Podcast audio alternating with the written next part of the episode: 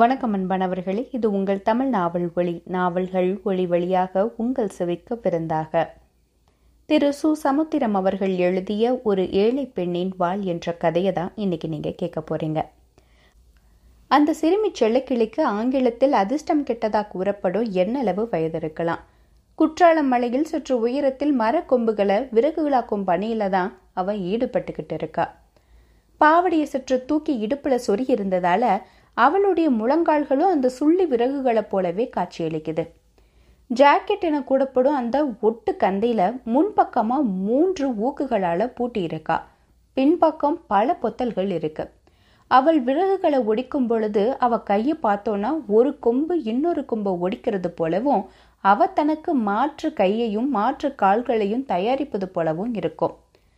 மனிதனுக்கு பயப்பட்டு பதுங்கும் புலி போல புலிக்கு பயந்து தன்னை மறைத்து கொள்ளும் மான் போல புதருக்குள் தன்னை மறைத்து கொண்டே விறகுகளை ஒடிக்கிறா காட்டிலாக்க அதிகாரிகள் தான் குறிப்பா அந்த ரேஞ்சர் தான் அவளுக்கு வேங்கி புலி. ஒரு தடவை விறகுகளை ஒடிக்கும் போது விறகும் கையுமா அவ பிடிபட்டு அந்த விறகுகள் ஒன்றாலேயே அடிபட்டு அந்த விறகழுவிற்கு அவளுடைய முதுகு வீக்கம் பெற்றது. அதனால ஒரு தடவை உணவை கொத்தும் காகம் பல தடவை பின்னால் திரும்பி பார்ப்பது போல அவள் ரேஞ்சரை எச்சரிக்கையோடு பார்த்து கொண்டுதான் அவளுடைய பணியில ஈடுபட்டுக்கிட்டு இருக்கா. ஆயிற்று. ஒரு கட்டு விறகு சேர்ந்து விட்டது. அவற்றை காட்டு கொடிகளால கட்டி மூன்று கிலோமீட்டர் தொலைவில் இருக்கும் விறகு கடைக்காரரிடம் கொடுத்தால் ஒரு ரூபாய் கிடைக்கும். அதை வைத்து அங்கிருந்து இரண்டு கிலோமீட்டர் தொலைவில் உள்ள வீட்டில் படுக்கையில் கிடக்கும் அம்மாவுக்கு அரிசி வாங்கி சமைத்து போடலாம். மணி பதினொன்று முப்பதாகிவிட்டது. இப்போது புறப்பட்டால்தான் வீட்டிற்கு இரண்டு மணிக்கு போய் சேரலாம். செல்லக்கீழே திடீரென்று சத்தம் கேட்டு திரும்பி பார்த்தாள். ஐயோ ரேஞ்சரா? மறண்டு போன செல்லக்கிளி மகிழ்ச்சி அடைந்தாள். அழகான ஒரு கார்.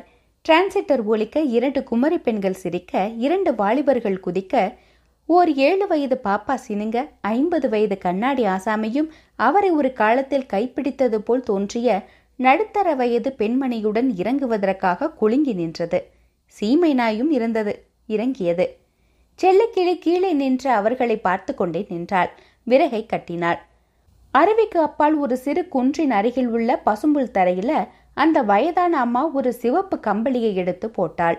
கண்ணாடி மனிதர் ஒவ்வொன்றாக எடுத்து வைத்தார். கூடை நிறைய ஆப்பிள் பழங்கள் தெர்மாஸ் பிளாஸ்க் உருளைக்கிழங்கு உப்பு புளி வகைராக்கள் கொண்ட பாத்திரம் ஒரு அலுமினிய பாத்திரம் இன்னும் பிற இருந்தன. பாத்திரங்களை வாங்கி வைத்த அம்மாவுக்கு கை வலித்திருக்க வேண்டும். வாய் வலிக்கும்படியாக கேட்போருக்கு காது வலிக்கும்படியா? ஏண்டி அங்கேயே நின்னா எப்படி? கொஞ்சம் ஒத்தாசை பண்ணுங்க என்று கத்தினார். அந்த இரண்டு பெண்களில் குதிரை வாழ் போட்டிருந்தவள் தான் மூத்தவளாக இருக்க வேண்டும். தன் பங்குக்கு இரண்டு எவர் சில்வர் டம்ளர்களை கொண்டு வந்து ஒத்தாசை செய்தாள். இன்னொருத்தி ஒரு பையனுடன் உலாவிக் கொண்டிருந்தாள். ஏழு வயது பாப்பா அவர்களோடு போகலாமா அல்லது வயதானவர் பக்கம் போகலாமா என்று யோசித்துவிட்டு பின் கார் பக்கம் நின்ற நாயின் மீது லேசாக சாய்ந்து கொண்டாள். ஸ்டவ் எடுத்துட்டு வாங்கோ. கண்ணாடி மனிதரின் முதுகு காருக்குள் போனது. பிறகு டிக்கியை திறந்தார். ஸ்டவ் இல்ல இல்லவே இல்ல. அங்க இருக்கான் பாரு என்று டிக்கிக்குள் இருந்து கொண்டே குரல் கொடுத்தார். வயதான அந்த பெரியம்மா பழங்கொண்ட மட்டும் கத்தினாள். உங்களை எடுத்து வைக்க சொன்னேனே வைக்கலையா? படிச்சு படிச்சு சொன்னேன். வயதானரும் திரும்பி கத்தினார். நீ செக் பண்ண வேண்டியதானே ஆசை தீர சாப்பிடலாம் என்ற தைரியத்தில் உலாவிக் கொண்டிருந்த இளம் பெண்டுகள் பாப்பாவின் கையை பிடித்து அதை நண்டு மாதிரி தூக்கி கொண்டு மூவருமாக வந்தார்கள். இதுக்குத்தான். நான் ரெண்டு ஸ்டவ் எடுத்து வைங்கன்னு சொன்னேன். நீங்க தான் ஒன்னு கூட வைக்கல என்றாள் இளம்பெண் ஒருத்தி பேசாம தென்காசியில போய் சாப்பிடலாம். இப்பவே பசிக்குது என்றான் ஒரு வாலிபன். வயதான அம்மா கண்ணாடி கணவனை எரித்து விடுவது போல் பார்த்தாள். அவள் வயிறு ஸ்டவ் மாதிரி பற்றி எரிந்தது. என்ன செய்வதென்று எல்லோரும் குழம்பிக் கொண்டிருக்கையில் செல்லக்கிளி விறகு கட்டை சுமந்து கொண்டு மலையிலிருந்து இறங்கிக் கொண்டிருந்தாள். கண்ணாடிக்காரருக்கு ஒரு ஐடியா உதித்தது. அந்த பெண்ணோட விறக வாங்கி சமைக்கலாமா? விறகையா சமைக்க போறீங்க? என்று ஒருத்தி விட்டடித்தாள். வயதான அம்மா அந்த விட்டை ரசிக்கவில்லை. நல்ல பசி அவளுக்கு. அதோடு சமைக்க போகிறவள் அவள் இல்லை. ஆமா அதுதான் நல்ல யோசனை. விறகுல சமையல் பண்ணுனா ருசியாவும் இருக்கும். பேச்சு மேற்கொண்டு நில்வதற்கு முன்பாக அந்த சிறுமி அடிவாரத்திற்கு வந்துவிட்டாள். அவர்களிடம் ஏதோ பேச வேண்டும் என்று நினைத்தாள். பளபளப்பாக இருந்த அவர்களிடம் பேசுவதற்கு கொஞ்சம் வெக்கப்பட்டாள் பின்னர் விறகு கட்டை சிறிது தலைக்குள்ளேயே நகர்த்தி பேலன்ஸ் செய்து கொண்டே ஒரு தகவலை வெளியிட்டாள். பொழுது சாயறதுக்கு முன்னால போங்க. ஏன்னா தண்ணி குடிக்க புலி ஓனா எல்லாம் அப்ப வரும். ஒரு தடவை குளிச்சுக்கிட்டு இருந்த ஒரு ஆளை ஒரு புலி கொன்னுட்டு எல்லோரும் ஒருவரை ஒருவர் தள்ளிக்கொண்டு காரை பார்த்து ஓடப்போனார்கள் சிறுமியால் சிரிப்பை அடக்க முடியவில்லை. சிரித்து முடித்ததும் சீரியஸாக பேசினாள். இப்ப வராது. பொழுது சாஞ்ச பொறவுதான் வரும். போன உயிர் திரும்பி வந்தவர்களாய் அந்த கோஷ்டி மீண்டும் உட்கார்ந்தாலும் அன்னிச்சையாக மலைப்பகுதிகளையும் அருகே இருந்த ஒரு குகையையும் பார்த்து கொண்டு ஒருவருடன் ஒருவர் நெருங்கி நெருங்கி இருந்து கொண்டார்கள். ஏ பொண்ணு உன் பேர் என்ன? செல்லக்கிளி. உனக்கு சமைக்க தெரியுமா? வீட்டில் நான் தான் சமைப்பேன். உன்னை கவனிச்சுக்கிறோம். இந்த விறகுக்கும் பணம் கொடுக்குறோம். இதோ அரிசி இருக்கு எல்லாம் இருக்கு. சமைச்சு கொடுக்குறியா? செல்லக்கிளி அந்த யோசனையை பரிசீலனை செய்பவள் போல் தலைக்கு மேல் இருந்த விறகு கட்டுக்கு மேலே இரண்டு கைகளையும் கொண்டு போய் பின்னி கொண்டு நின்றாள். அவள் வீட்டில் நாலு மணிக்கு தான் சாப்பாடு. இப்படி நாலு மணிக்கு சாப்பிடுவதால் பகல் சாப்பாட்டையும் முடித்த மாதிரி ராத்திரி சாப்பாட்டையும் முடித்த மாதிரி ஆகிவிடும். அம்மா பசியில துடிப்பா. இப்ப போனா நாலு மணிக்கு சோறு திங்கலாம். ஏன்? இவிய தான் கவனிச்சுக்கிறோன்னு சொல்றாவளே. நாமளும் சாப்பிடலாம். அம்மைக்கும் கொண்டு போவலாம் என்று யோசித்தாள். எதுல கொண்டு போக முடியும்? ஏன் முடியாது? நாலு ஆலை இலையை எடுத்து ஈக்கியால குத்திட்டா போச்சு. எனக்கும் எங்க அம்மாவுக்கும் சாப்பாடு போட்டு விறகுக்கு ரெண்டு ரூபாயும் சமையல் கூலிக்கு ரெண்டு ரூபாயும் நாலு ரூபாய் தருவீலான்னு கேட்கலாமா சீச்சி அதிகமாக ஆசைப்படக்கூடாது.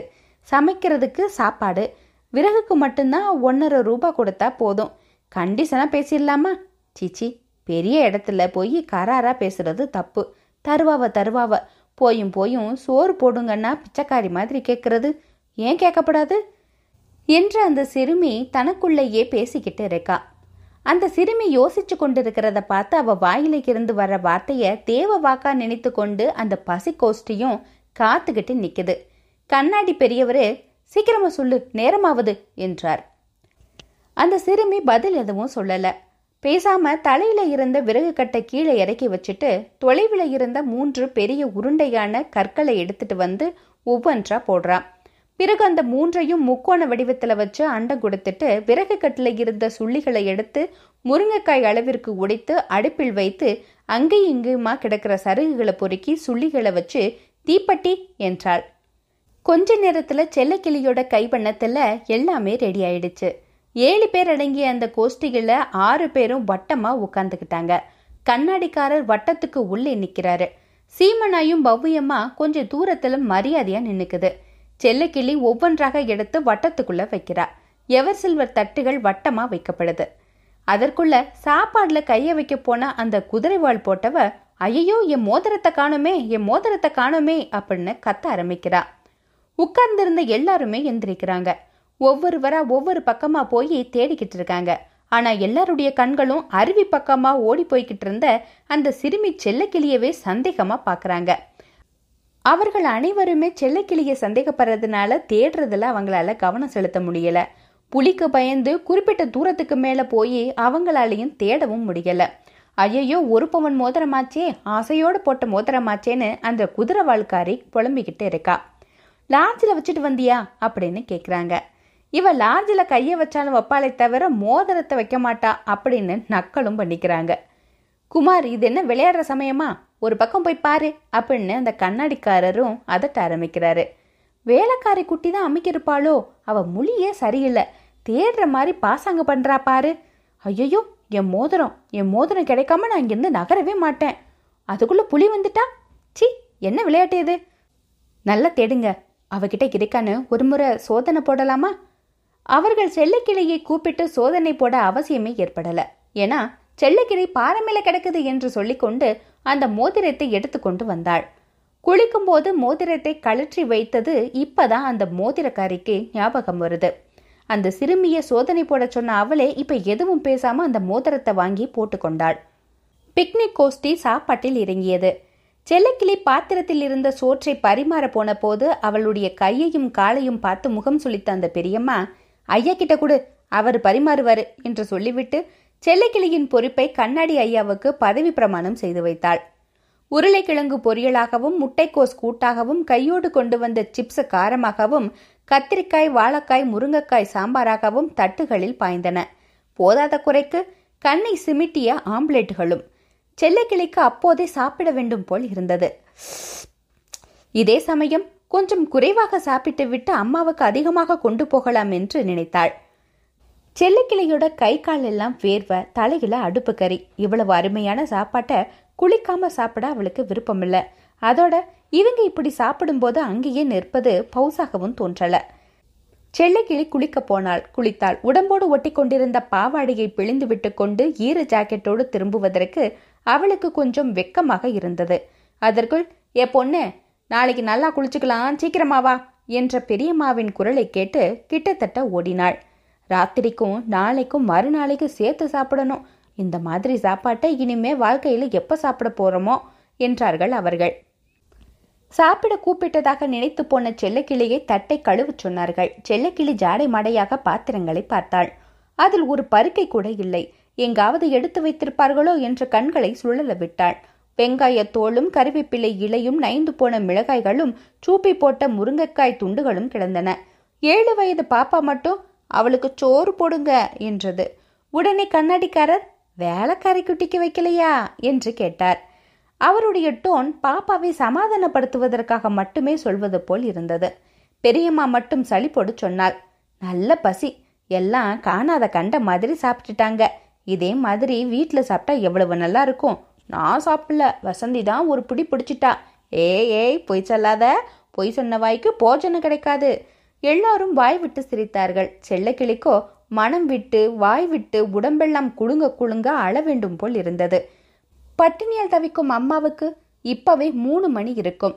அவள் ஏகாந்தி மாதிரி மெல்ல நடந்தாள். ஒரு குவியல் உணவை தின்று கொண்டிருந்த சீமை நாய் அவள் தன்னோடு போட்டிக்கு வருகிறாளோ என்று பயந்த மாதிரி லுல் என்றது. ஏ பொண்ணு சீக்கிரமா பாத்திரங்களை கழுவு. புலி வந்துட போவது என்று பெரியவர் சொன்னதும் செல்லக்கிளி சுய நினைவுக்கு வந்தாள். அவள் தனக்கு தானே சமாதான ஒப்பந்தம் செய்து கொண்டாள்.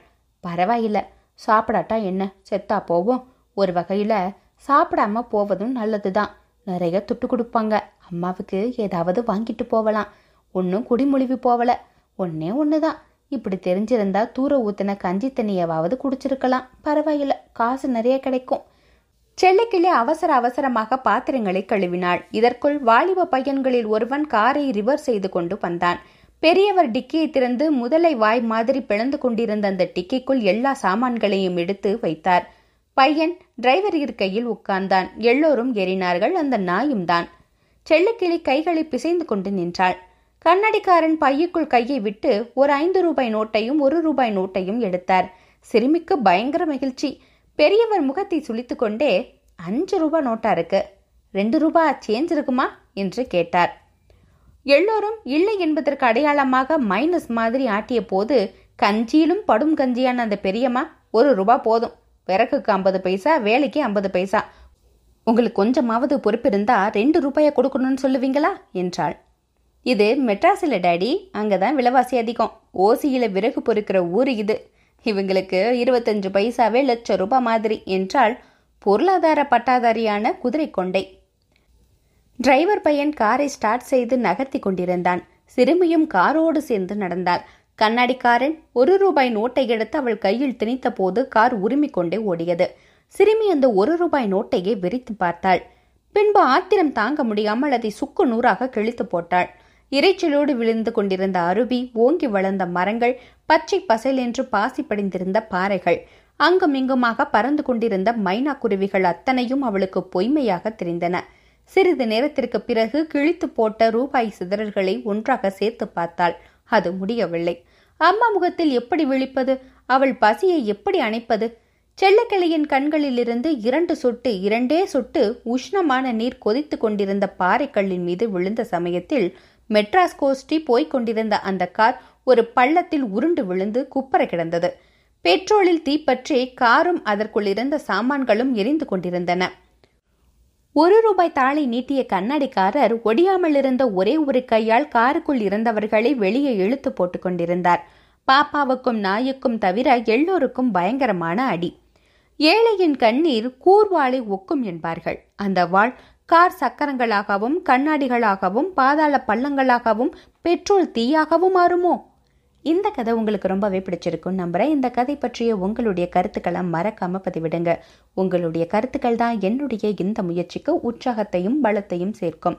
மீண்டும் அடுத்ததொரு நாவல் அல்லது சிறுகதையுடன் உங்களை சந்திக்கும் வரை இணைந்திருங்கள். இது உங்கள் தமிழ் நாவல் ஒளி நாவல்கள் ஒளி வழியாக உங்கள் செவிக்க விருந்தாக. நன்றி வணக்கம்.